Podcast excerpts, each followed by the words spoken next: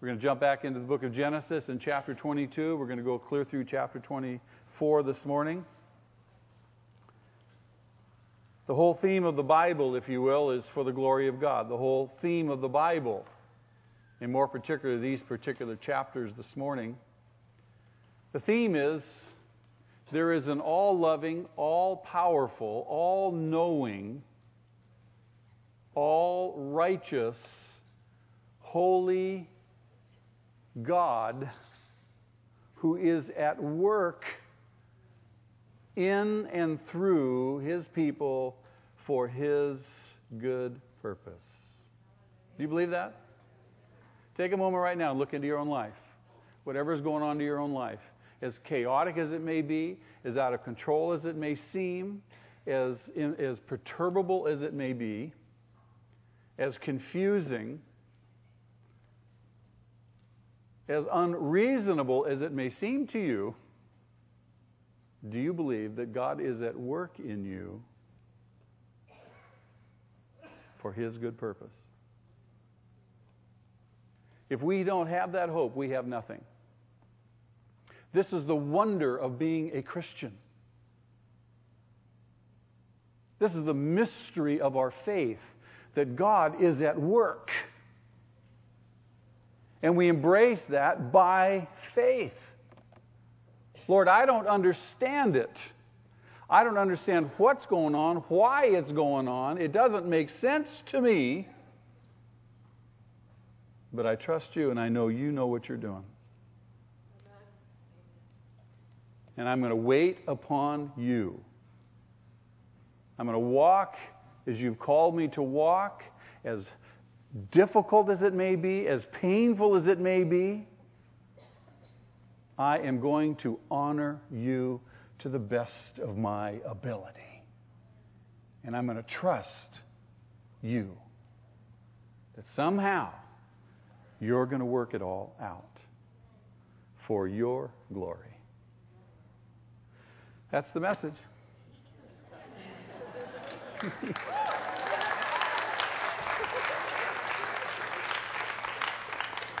Now, you know I must expand on that. if you go back to Philippians chapter 2, verses 12 and 13, you recall the Apostle Paul urges us to work out our salvation. We have a part to play, and God has given us a new life. He's given us salvation. He's given us a new path to walk on. He says, now, in effect, walk this way. Every day. Now work out who you should be. But do it in fear and trembling because I'm working in you. I'm working in you so that you can will and do what I want you to do. My pleasure. And we'll see this effect in these passages this morning. Chapter 22 of Genesis, as we studied Abraham, who remembers what happened in chapter 2? This was the, if I can use this phrase, this is the, the great climax of Abraham's life, the climax of his faith, the, the incredible crisis of his faith. What happened in chapter 22? Anybody remember? I know it was a while back. That's right. He was, he, he, God called him to offer his son, his most precious possession. The thing was most dear to him. God didn't offer, ask Abraham to offer his life on the altar. He says, I want you to offer the life of your one and only son, whom you love. Now, we know, of course, that Isaac will become a type of who? He'll become representative of who for us? Jesus Christ. We'll see that this morning. But chapter 22, Abraham reached if you will, this climax of his faith. God had called him from Ur the Chaldees. We've walked with Abraham, haven't we? We've watched him. But we watched him, as we've studied, watched him grow. But we've watched God grow him. And how did God grow him? Through trials, through difficulties, through challenges. And Abraham learned to walk by faith until he reached this point where God said, I want you to offer your son, your only son, whom you love, to me. incredible test of faith. And then God, as it were, raised Isaac back from the dead, the writer to the Hebrews says, restored him to Abraham. And with that, now, we're going to watch Abraham now begin to recede from visibility. He's going to pass off the scene in chapter 25. He's going to die. He's received Isaac back. He's passed this great test of faith. Challenge to all of us. We're going to see in the latter verses of chapter 22, real quickly, there's a short little genealogy there. We have a catching up of how things were going back in Abraham's homeland up in Mesopotamia. And the purpose of this little short genealogy was to introduce into the flow of this story here the source of the future bride for Isaac. Rebecca is mentioned there. So Abraham knows now how his family, remember, he left Mesopotamia nearly 60 years earlier, never to go back. We have no record in the account whatsoever that any of his relatives came to see him. He ever went back. He received any word about them.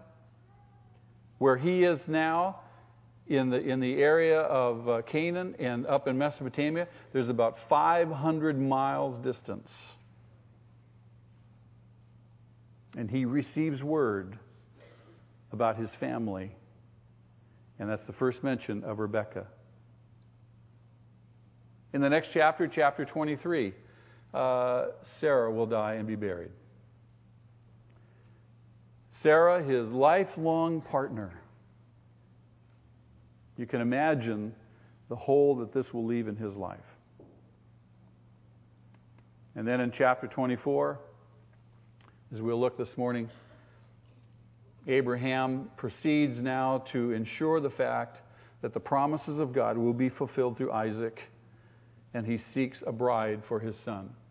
It's a, one of the most beautiful chapters in the Bible of how God shows care and provision and how Abraham anticipates and a godly father seeking a godly wife for his one and only son and for the future generations that will ensure the promises. And then finally, in chapter 25, Abraham's own death. We'll explore that next time. So look with me at chapter 23 real quickly. Sarah dies, we're told, at 127 years old. She is, by the way, the only woman in all of Scripture whose age is recorded at her death. No other woman in all of Scripture do we have that information about. I think that is a testimony to Sarah. Indeed, Peter in the New Testament lifts her up as a model, as an example to all women, that they should follow Sarah's example. And so Sarah, we see, dies dies at, at 127 years old. Her death is the occasion, and this is very interesting. Watch how God dovetails things. Her death is the occasion by which Abraham first will come into legal possession of a parcel of land in Canaan. This is important. God had said, You will inherit the land. This is, in effect, kind of like the down payment, the first foothold of the land of Canaan that his descendants would inherit. And although this parcel of land is offered to Abraham without cost, he will not accept it. If you recall back in Genesis chapter 14, after Abraham had uh, uh, uh, accomplished a great victory over all those kings in rescuing his nephew Lot, do you recall that? And the king of Sodom wanted to give to him all the spoils of the victory, Abraham said, No, I don't want them at all. He said, I'm not going to put myself in a place where anybody can say, I made Abram rich. Unless God gives it to me, unless God provides it to me, I'm not going to accept a gift from uh, the ungodly. And so we see this. Let's just read real quickly. Sarah lived to be 100 years old. She died at Kiriath Arba, that is in Hebron, in the land of Canaan. And Abram went to mourn for Sarah and to weep over her. If you go back up into verse 19 of chapter 22, you see that Abram was up in Beersheba. She's down in Hebron. She dies. He goes to mourn for her.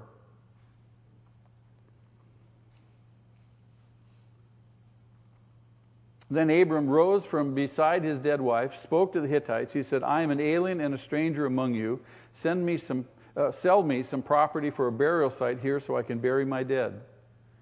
The Hittites replied to Abraham, Sir, listen to us. You are a mighty prince among us. So he was, he was recognized, he was acknowledged as being a honorable man. Bury your dead in the choicest of our tombs.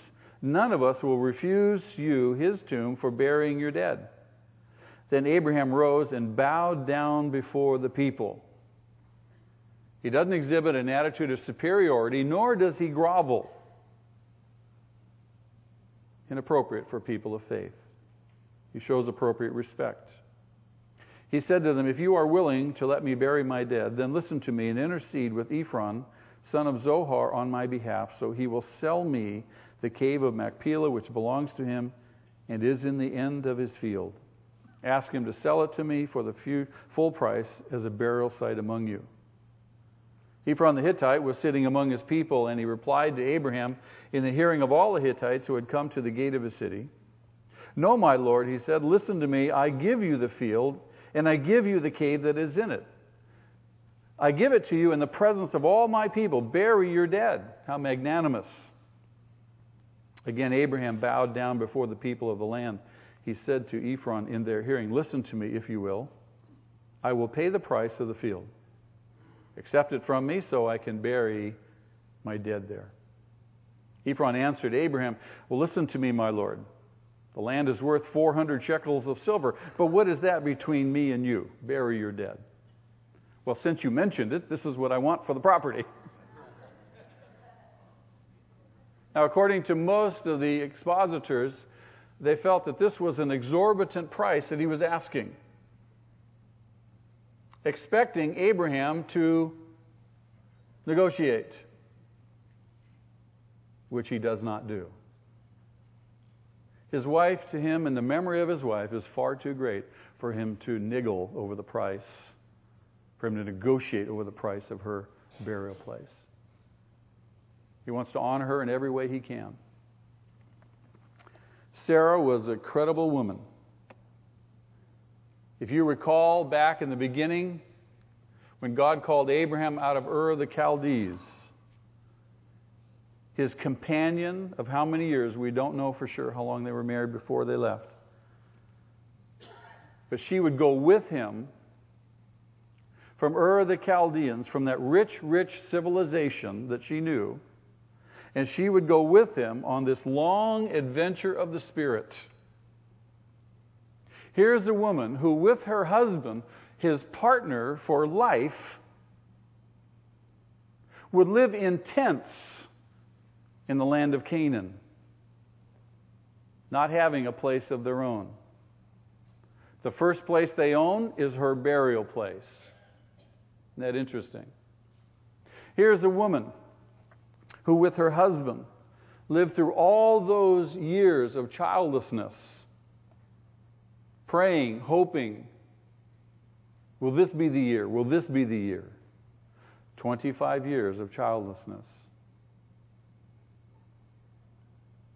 Here's a woman who, with her husband, her partner, shared the joy finally of Isaac's birth. She was beautiful even in her 90s beautiful to look at. And although she had her faults, she was a woman of great character and great distinction. And now she was dead. Abraham mourned and he wept. You can imagine the devastation. If you've been married any length of time at all and you've had a life partner and being a pastor for all these years, having to, to be with people who have lost a life partner, it can be absolutely devastating. It leaves a terrific hole in your life. Terrific hole. I thought of my wife, and and all the years we've been married and all that we've gone through and how she has steadfastly stood beside me and been my partner, my companion throughout life. What would I do if I ever lost her? I can't even begin to imagine. I thank God for her every day, and I pray God protect her selfishly. He mourns for her, but notice his mourning, his grief, his sorrow doesn't paralyze him. He still must address the necessities of life, the responsibilities of life. Sometimes our grief does paralyze us. Sometimes it seems like we can't move on. But nonetheless, Abraham does, and he goes to prepare a place to bury her. He will not accept it as a gift, he must purchase it. And as it is, it turns out to be a down payment. Now, this place where he buries her will not only be her site of burial, but Abraham himself will be buried there. Isaac and Rebekah will be buried there. And Jacob and Leah will also be buried there. So the patriarchs will be buried in the land that God had promised them. And this little parcel of land becomes, in effect, the down payment on the great promise of God that they would inherit the whole land one day.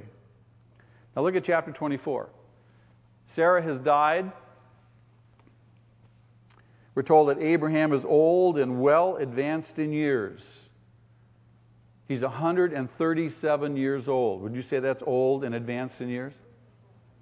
He's still going to live a considerable length of time more. He doesn't die till he's 175. And on top of that, he gets married again and has more kids. That would make Isaac 37. It's about three years now between Sarah's death and when Abraham is going to send his servant for a bride for Isaac, his son. So it's about, about three years now. Sufficient time for warning, mourning. The thing that is of deepest, deepest importance to Abraham is to ensure that his son be married. In the next chapter, we'll read that finally, when he's married, he's 40 years old. You think that's an appropriate time to be married? Yeah, I think so. 40.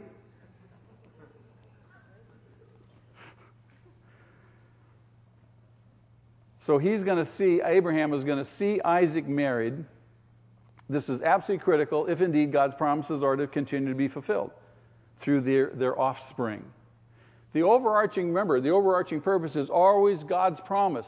God's purpose is directing and guiding their life. He's not going to get a wife for Isaac just to get a wife for Isaac. There's a greater purpose. And you and I, in our lives, there's always that greater purpose of God's will.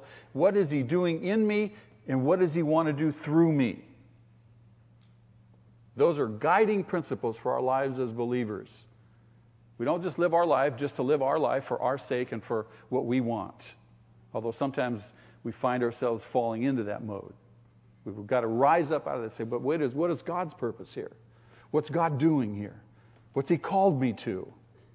And keep that in the forefront of our thinking. Now, Abraham is going to call his servant to swear an oath to him, a very solemn oath. And this oath is to go to his father's country. Now, again, that's back up to northwest Mesopotamia, which is about 500 miles away. This is a long, arduous trip to find a wife. He's not to get a wife for Isaac from among the Canaanites, he's to get a wife. Who would be coming from people who would be believers. Abraham's family are believers. And he's not to take Isaac with him, because you'll see as we look at the account real quickly that the servant says, Well, what if, should, not, should I take him with me? And he says, No, don't take him with you up there. Isaac is to remain in Canaan. Why? Because if he goes up there, he may not come back. When Abraham left, he didn't go back to Mesopotamia, he didn't go back to Ur. And so it's important that Isaac remain in the land because that is going to be his possession and the possession of his descendants. So Sarah, or, uh, uh, Abraham was now old, well advanced in years. The Lord had blessed him in every way. He said to his chief servant in the household, the one in charge of all that he had, put your hand under my thigh. I want you to swear by the Lord, the God of heaven and the God of earth, that you will not get a wife for my son among the daughters of the Canaanites, whom I am living. Don't just, not going to get a, a wife just from anybody. That's why we've been introduced already to his family at the end of chapter 22. He says, But go to my country, to my own relatives, and get a wife for my son Isaac. The servant asked him, well, What if the woman is unwilling to come back with me to this land? Shall I then take your son back to the country you came from? Make sure that you do not take my son back there, Abraham said. The Lord, the God of heaven, who brought me out of my father's household and my native land, and who spoke to me and promised me on oath, saying, To your offspring I will give this land, he will send his angel before you so that you can get a wife for my son from there. Abraham was absolutely confident in the Word of God, absolutely confident in the promise of God. He could tell his servant, You go, God's angel is going to go before you, and this thing is going to happen. You and I, when we know the Word of God and the promises of God, we know that we can speak to people with confidence say, Look, if you will go this way, if you will do this thing, God will honor you. He will take care of you, He will provide. You can trust Him. Are there uncertainties in life? All manner of them. And the servant faces these uncertainties, but he's watched Abraham. He's been with Abraham. We don't know that this might be Eliezer from years ago. And he's learned to trust Abraham because Abraham walks with God. Verse 10 Then the servant took ten of his master's camels and left uh, taking with him all kinds of good things for his master, he set out for Aram Naharaim and made his way to the town of Nahor. There, in that one sentence, we have him traversing 500 miles. He had the camels kneel down near the well outside the town. It was toward evening, the time when the women go out to draw water. So, as was the custom, the women would go in the evening to draw water from the well. Now, the well was not what you and I would imagine as a well. You know, you, you pull the rope or you just dip the, the, the, the bucket in or whatever. You had to walk down. It was dug deeply, and you had to walk down into a, a depressed area, draw the water, and come up out of it. Because later in the text says she went down into the well area. How many have read this account before? Genesis 24. Isn't this a beautiful account? How God directs. The servant knows he's to go to Abraham's family, to go up to, to where he came from originally, his country. Abraham assured him that God will provide a, a, a bride. He doesn't know who this girl is going to be, he doesn't have a name. And yet he goes by faith. He walks by faith into, in effect, the unknown. What's the first thing he does when he gets there? Look at verse 12. What's the first thing he does? He prays. He prays. O Lord God of my master Abraham, give me success today and show kindness to my master Abraham. See, I am standing beside this spring, and the daughters of the townspeople are coming out to draw water. May it be that when I say to the girl, to a girl, please let down your jar that I may have a drink, and she says, drink, notice this, and I'll water your camels too. Now he's got how many camels with him? Ten. How far have they traversed? 500 miles. Do you think those camels are thirsty? Can you imagine watering 10 thirsty camels? Is he asking too much of God? God, I don't know who this gal is going to be, but, but help me identify her because I'm going to ask the first one who comes down to give me a drink of water. And when she gives me a drink of water, you make her say, you put it in her heart to say, Oh, and I'll water your camels too. Can you believe that? this is great. Now look what God does. Before he had finished praying. Don't you love that? Before he had finished praying, Isaiah 65 24 says, Before they call, I will answer. While they are still praying, I will hear. Isn't that wonderful? Before he even stopped praying, Rebecca shows up. The first girl is there. Verse 16 the girl was very beautiful. That helps. I mean, you want to, you want to marry a woman of noble character, right? An industrious woman, a woman healthy and strong, and all those kinds of things. But it helps that she be attractive, nice to look at. She's a virgin. No man had ever lain with her. She went down to the spring, filled her jar, came up again. The servant hurried to meet her. Can you imagine his anticipation? And he said, Please give me a little water from your jar. Drink, my lord, she said, and quickly lowered the jar uh, to her hands and gave him a drink. After she had given him a drink, she said, Now notice this I'll draw water for your camels too until they have finished drinking. That's a lot of water. How many trips she had to make down the, the steps into that well to draw up that water? She putting herself out? Can you imagine what he's thinking? Whoa, yay, God! First one!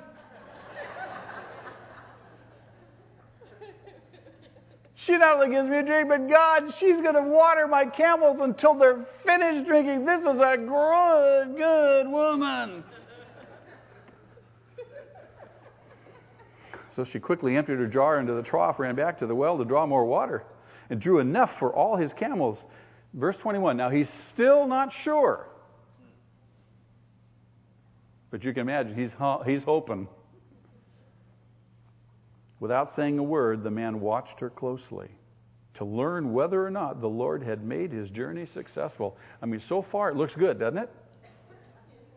But he's not going to jump to a conclusion too quickly. When the camels had finished drinking, the man took out a gold nose ring weighing a beka and two gold bracelets weighing ten shekels. Then he asked, Whose daughter are you?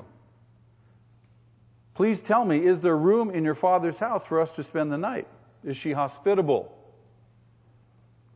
She answered, I am the daughter of Bethuel, the son of uh, the son that Milcah bore to Nahor.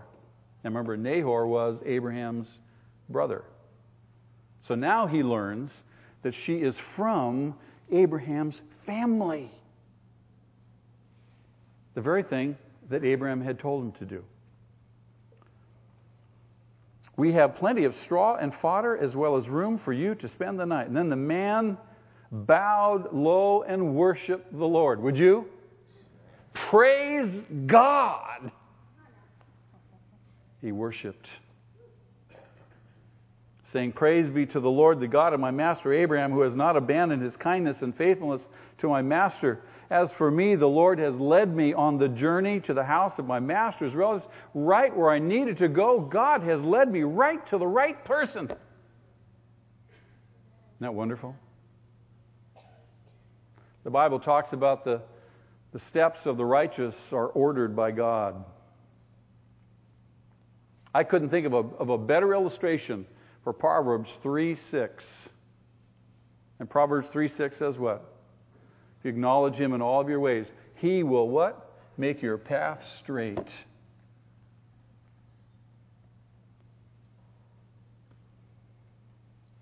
The girl ran and told her mother's household about these things. Now, Rebecca had a brother named Laban. Here's the first place we meet Uncle Laban.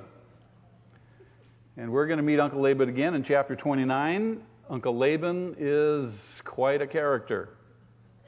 How many know about Uncle Laban? Yeah. We get some insight into his character in this passage, by the way. He hurried out to the man at the spring.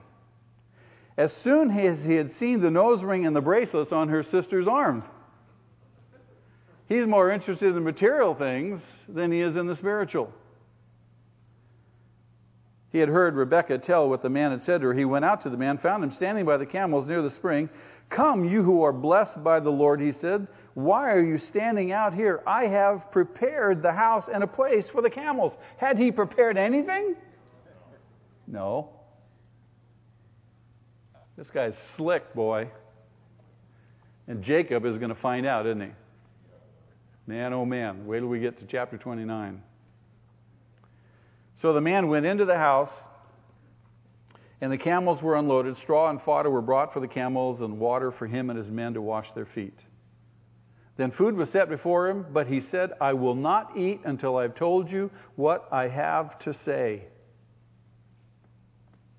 It's not about me. My mission is so urgent. Before we eat anything, before I do anything else, I've got to tell you why I'm here. And from right there, from verse 34 down to verse 49, he recounts the entire mission. All this transpired up to this point.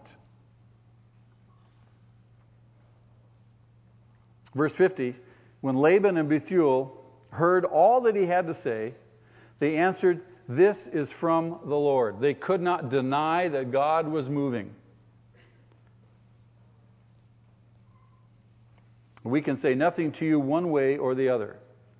Here is Rebekah, take her and go, and let her become the wife of your master's son, as the Lord has directed.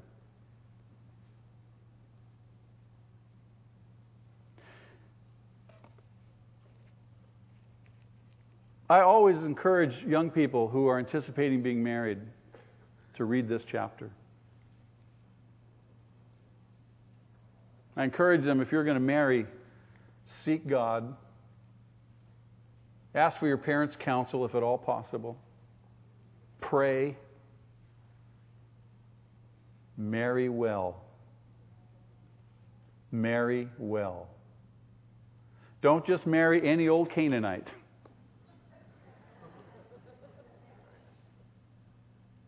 If you're going to marry one day, you want to marry someone with a godly heritage.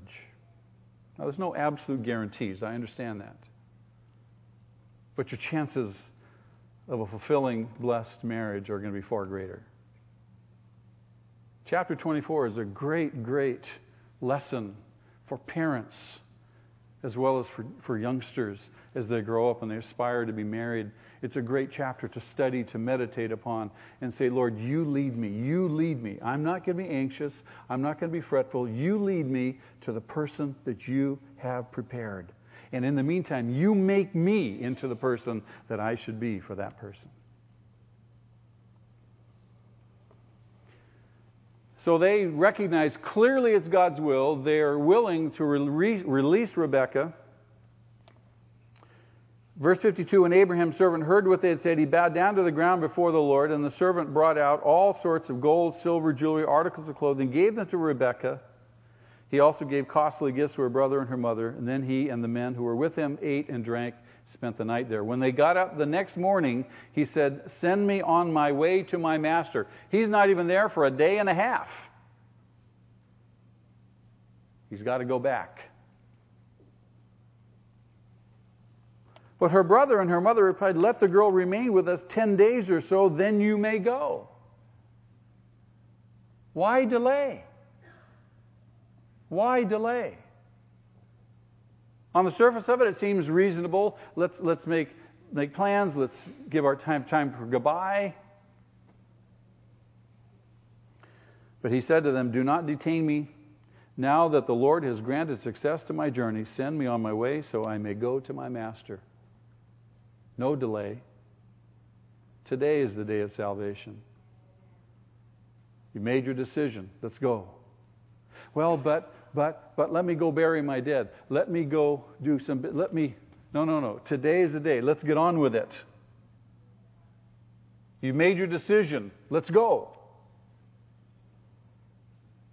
There will be people who will want you to delay. You may be, be uh, tempted to delay, to put off, to wait. Say, well, it, I, I, I'm not ready. Let's go. Let's go.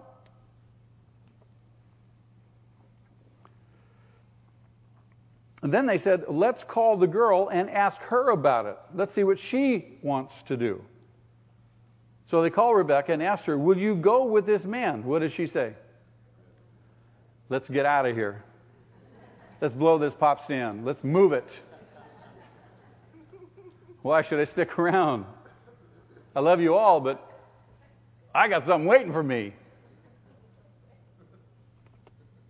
See, she recognizes how important it is not to delay, not to put off any longer. So they went. Her family blessed her. They, she, they say to her, may you, may you increase to billions, which she will. Rebecca and her maids got ready, mounted their camels, went back to the man with the man. So the servant took Rebecca and left. Now Isaac. Now we haven't seen Isaac since chapter 22 when Abraham sacrificed him on the altar. He's talked about in the passage. Abraham talks about him. The servant talks about him. The family talks about him. Rebecca hears about him. He's nowhere to be seen. It's been years. But now he comes back on the scene. Isaac had come from Beer Lahairoi, for he was living in the Negev. Now, that was where Hagar had found that particular well, if you recall from the earlier chapters. He went out to the field one evening to meditate. Can you imagine, by the way, when, when Rebecca is on her way back on that 500 mile journey with a servant, can you imagine what dominated the conversation? What's he like? Tell me about him. And Isaac is out meditating in the field. What's he thinking about, you think? The great hope and promise of God, which would be embodied in this relationship with this bride who's coming. What's she going to be like? God, don't let her be a hag.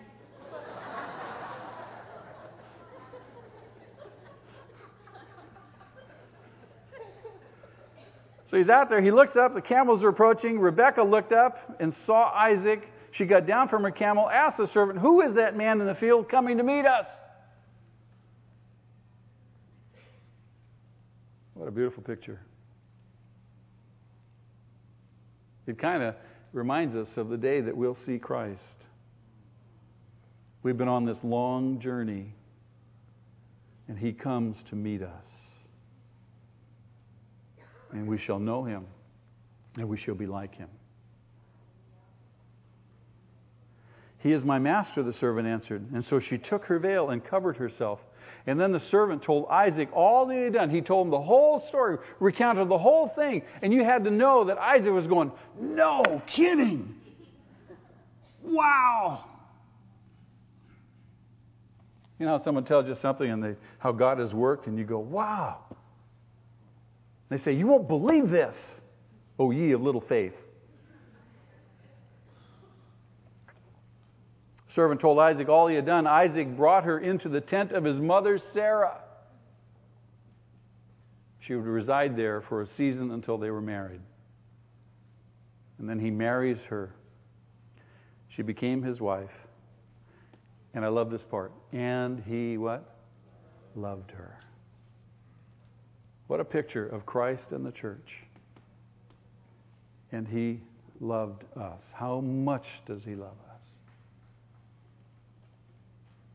The New Testament says to husbands, love your, love your wife as Christ has loved the church. And he loved her. And Isaac was comforted after his mother's death. Not only did Sarah's death leave a hole in Abraham's life, it obviously left a hole in Isaac's life, very close to his mother. And now he's comforted after his mother's death. You know, I always tell parents and tell young people that the one thing that will ensure ensure a strong marriage where a husband will love his wife is if you raise your kids to love, honor, and respect you as parents.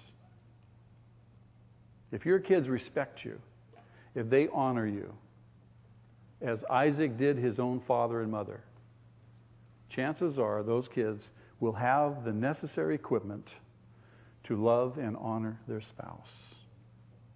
So, so incredibly important.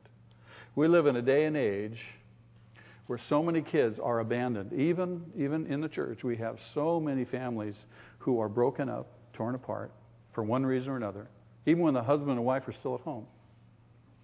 And the kids do not have training, they don't have input into their life, they don't have godly examples. They're not absorbing the kind of input they need into their life that'll equip them for the life that they're to leave, live when they're on their own. And so we see this in this particular account. Now, if you look in your notes, I've given you examples of how Isaac is representative of who? Christ. And I've suggested to you that Rebecca is representative of the church. So here's the father, get this, here's the father sending his servant. Now, the servant could be representative of the Holy Spirit or even us, because we are servants of God. Here's the father sending his servant to get a bride for his son. Do you see the picture there? So if you look at all of those parallels, they are indeed amazing. And there are more. I, do, I wasn't exhaustive in what I gave you. But I want to suggest to you that there is something here more for us in terms of our role in God's plan and God's purpose in the kingdom with respect to the command to make disciples. There is a model here. There are some insights in this passage, chapter 24, for how we, as servants of God, bring people to meet Jesus Christ. Six stages, if you will, of how to evangelize, how to share the gospel. And let me give you these six stages real quickly. Are you interested? Well, whether you're not, I'm going to give them to you anyway.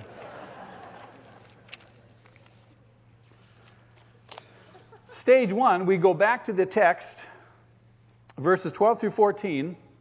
What is it that we see the servant doing? Now remember, picture yourself as a servant of God sent back into the world,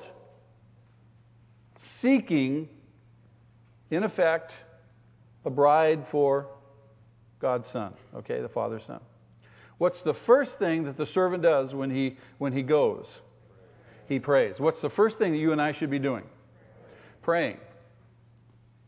Jesus tells his disciples Pray to the Lord of the harvest. Pray to the Lord of the harvest. He says, The harvest is plentiful, the harvest is ripe, the workers are few. The first thing we do is pray. We ask God to give us success. The, the servant asked God, Give me success. Open my eyes. Show me who it is that you have chosen. Show me who it is that you have already prepared. Has God prepared people's hearts? Now, we don't just go willy nilly, just talk to anybody, banging on heads, ham, slamming people with the Bible.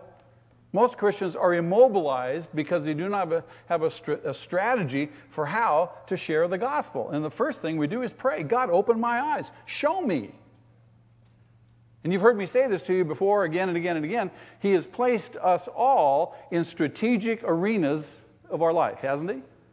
And there are all sorts of people in all these venues of our life, whether our neighborhood, our relatives, people we work with, we associate with, the kids go to school with, they play soccer with, all these people. Before you go to your soccer match or your soccer practice coach, you say, Lord, who is it that you've, you prepared their hearts? God bless you. I cannot possibly overemphasize the need for prayer. I can't overemphasize the importance of prayer. Before we begin to witness others, we need to first pray for them and ask God for success in recognizing them. Secondly, the second stage, he needs confirmation, doesn't he? He doesn't just jump, he needs confirmation. You and I need confirmation. When we witness to people, again, we just don't go on the street and knock everybody off with the gospel. You have to have a strategy. Part of your strategy is, is as you pray, you may you have conversation with people, you throw out an idea, a thought, maybe you, you do something kind for them, you know, these, these acts of kindness. And then wait for the opportunity. Maybe you, maybe you give them a book. Maybe in, in previous conversations, you've sensed some kind of openness, and maybe you have a book you'd like to say, you know, I'd, I'd like you to read a book. And see if there's an openness to it. You all know Moran, right? He's over in uh, Israel right now. And uh, Moran is famous for witnessing to Palestinians and Arabs and so forth. They go to a, a little restaurant up in the valley and he always likes to sit and drink coffee and have a Bible or a book or something on the table that would draw attention. Invariably, someone will say, What is that? He said, Well, sit down, let me tell you. And he's led more people to Christ by just using a little door opener and but he prays. Lord, you bring them. You show me. I'll make myself available. And that young man's life is terrifically, terrifically fruitful that way. So we need confirmation. It's kind of like if you're going to pick fruit, you don't want to pick the fruit while it's hard and unripe necessarily. So you kind of test the fruit. Hmm, we have fruit trees in our yard, and I'll go out in the spring when the fruit is in the summer when the fruit is ripening, and I'll test it. We have apricot. We have an apricot tree. I finally fed it, and it finally produced apricots. Duh. Imagine that. We've had it for over 20 years, never produced apricots. One day I said, maybe I should feed it. The next year we had more apricots than we knew what to do with. But you go out there and you, you know, you just, I love apricots, so we just test them and wait till they're just right and they just fall off in your hand. It's like that with people. You be a, a fruit checker.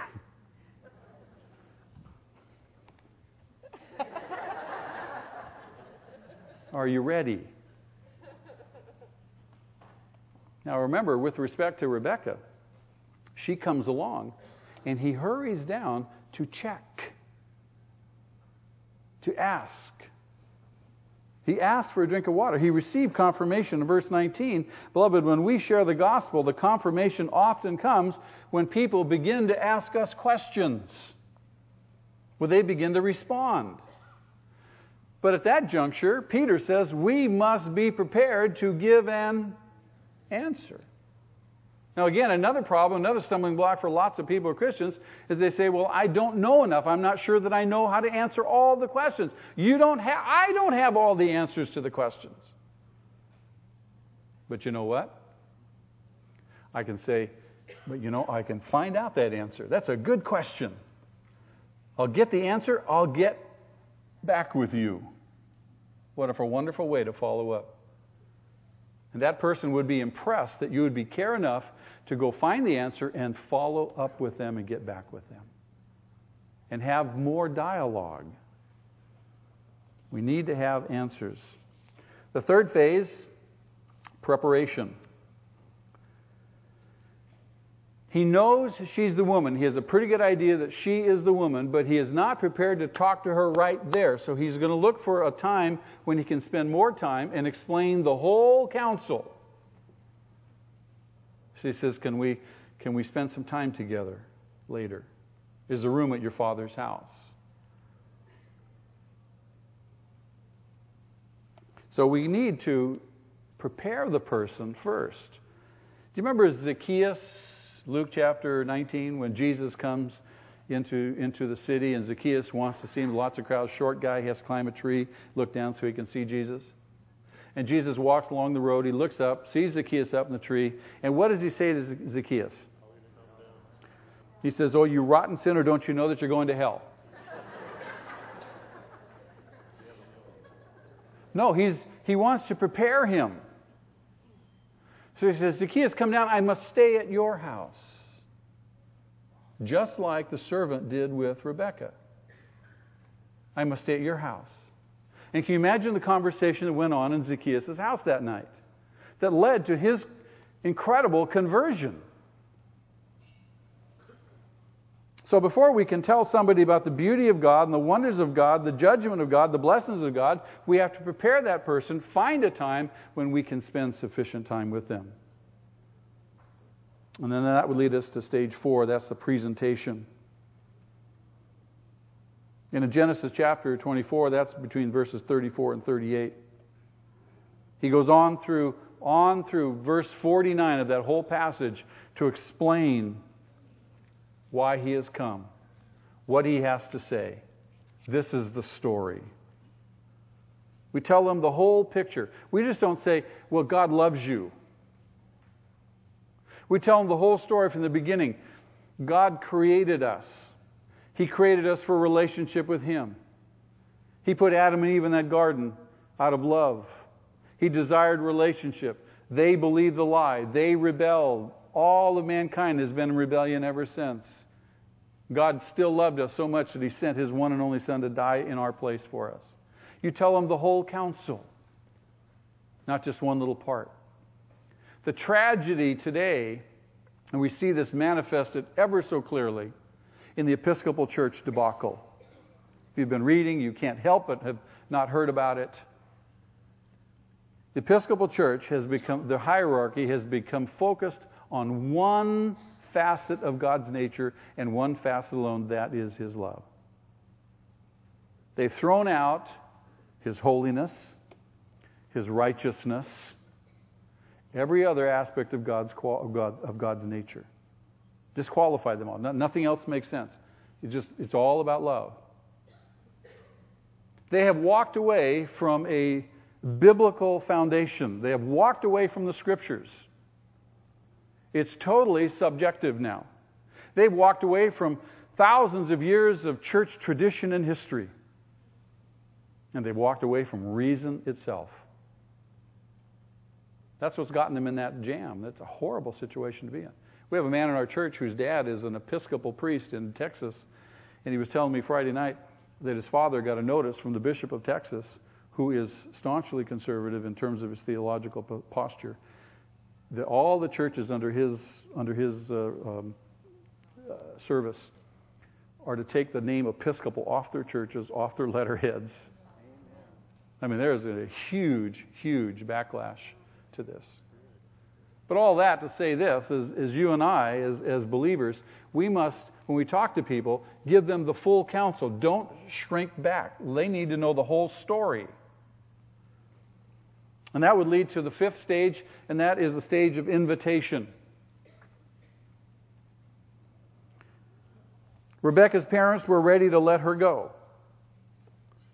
But they decided that she should have the last word. You see, salvation is a very, very personal thing, isn't it? It's my decision. I'm making this, and I want to make it on as, as much knowledge and understanding as I can make that decision. After all, that is the most important decision any person will ever make in their entire life, isn't it? See, no one else can believe in Christ for you. No matter how strong your faith is, you cannot believe for somebody else. This is why parents, as your kids grow up, you must transmit to them the whole counsel of God. This is why parents teach their kids the scriptures.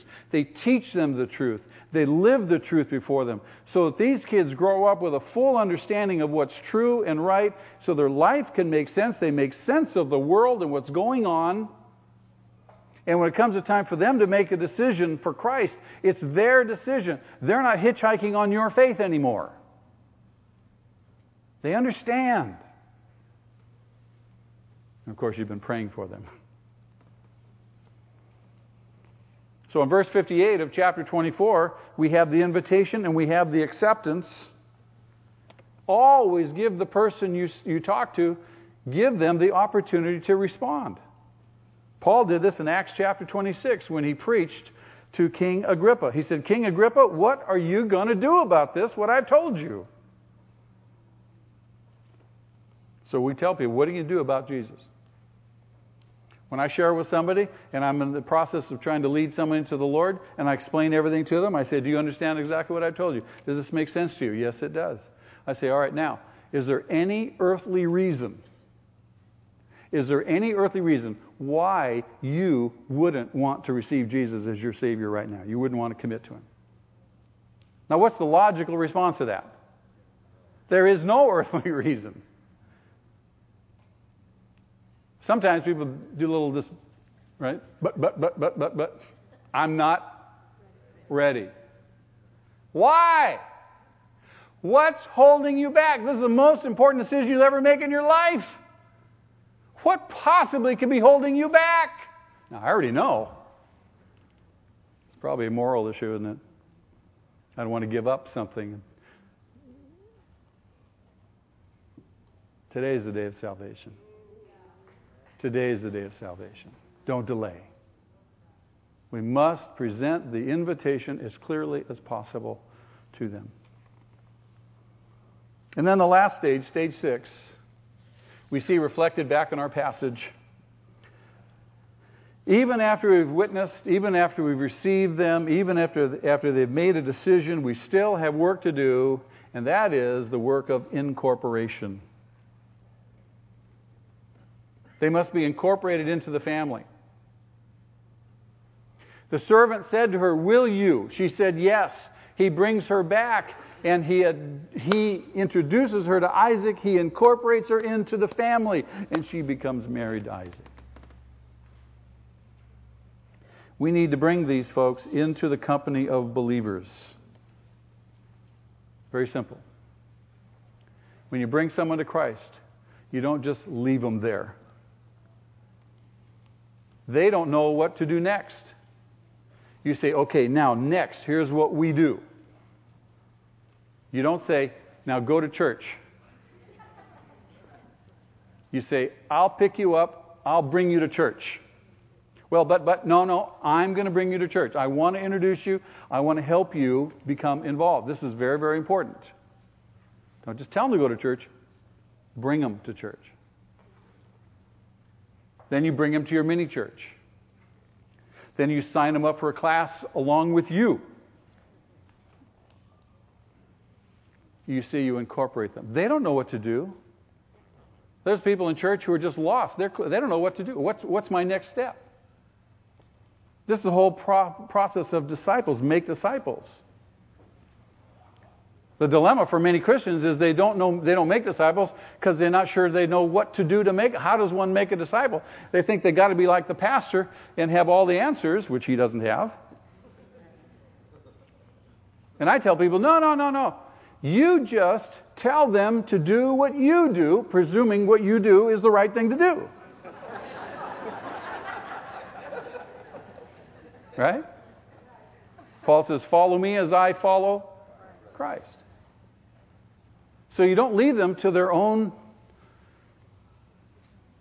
ends. You just say, Come on, I'm going to bring you, I'm going to show you, I'm going to introduce you, I'll show you what the next step is the next step. They may go, Well, I'm not sure. Just come on. You be gently, lovingly insistent. Let me say that again. You be gently, lovingly insistent. Incorporate them. Years ago, I led a man to Christ, and he was coming to church. He's been in church for a month and I recruited him to work in our children's church. He said, I don't know anything. I'm brand new. I'm scared. I don't know what to do. Two year olds, right? I said, You've been in church for four weeks. Tell me three things you've learned in the past four weeks. He recited three things to me he'd learned in the last four weeks. And I said, You know more than those two year olds know.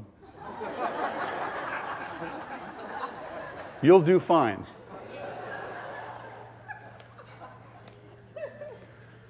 God is at work, beloved. He is at work. We have the historical account of Abraham ensuring that from the human end the promises will be fulfilled, confident that God is going to work it out. But also to us, this, this account is a metaphor, if you will, for us in terms of reaching out into the world bringing people in to know Jesus Christ, incorporating them into the family of God. What a beautiful picture it is when you see somebody who you know who was lost comes to know Jesus and you see them in that one on one relationship with Jesus Christ. And you see them growing, you see them flourishing. There is nothing greater, I promise you. Amen? Amen. Father, thank you again for your word. Thank you for the privilege of being here. Thank you for, Lord, saving me. Thank you for the hope of glory.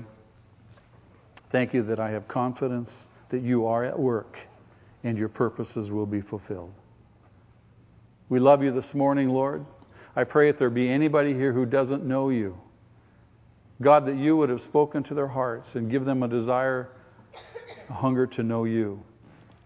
That indeed that they would respond to an invitation. That they come with a friend or a relative, Lord, that that friend or relative would fill in some gaps, fill in some blanks, invite them to come to a saving knowledge of you. Father, we commend all these things to you. We love you this morning. We pray in Jesus' name. Amen.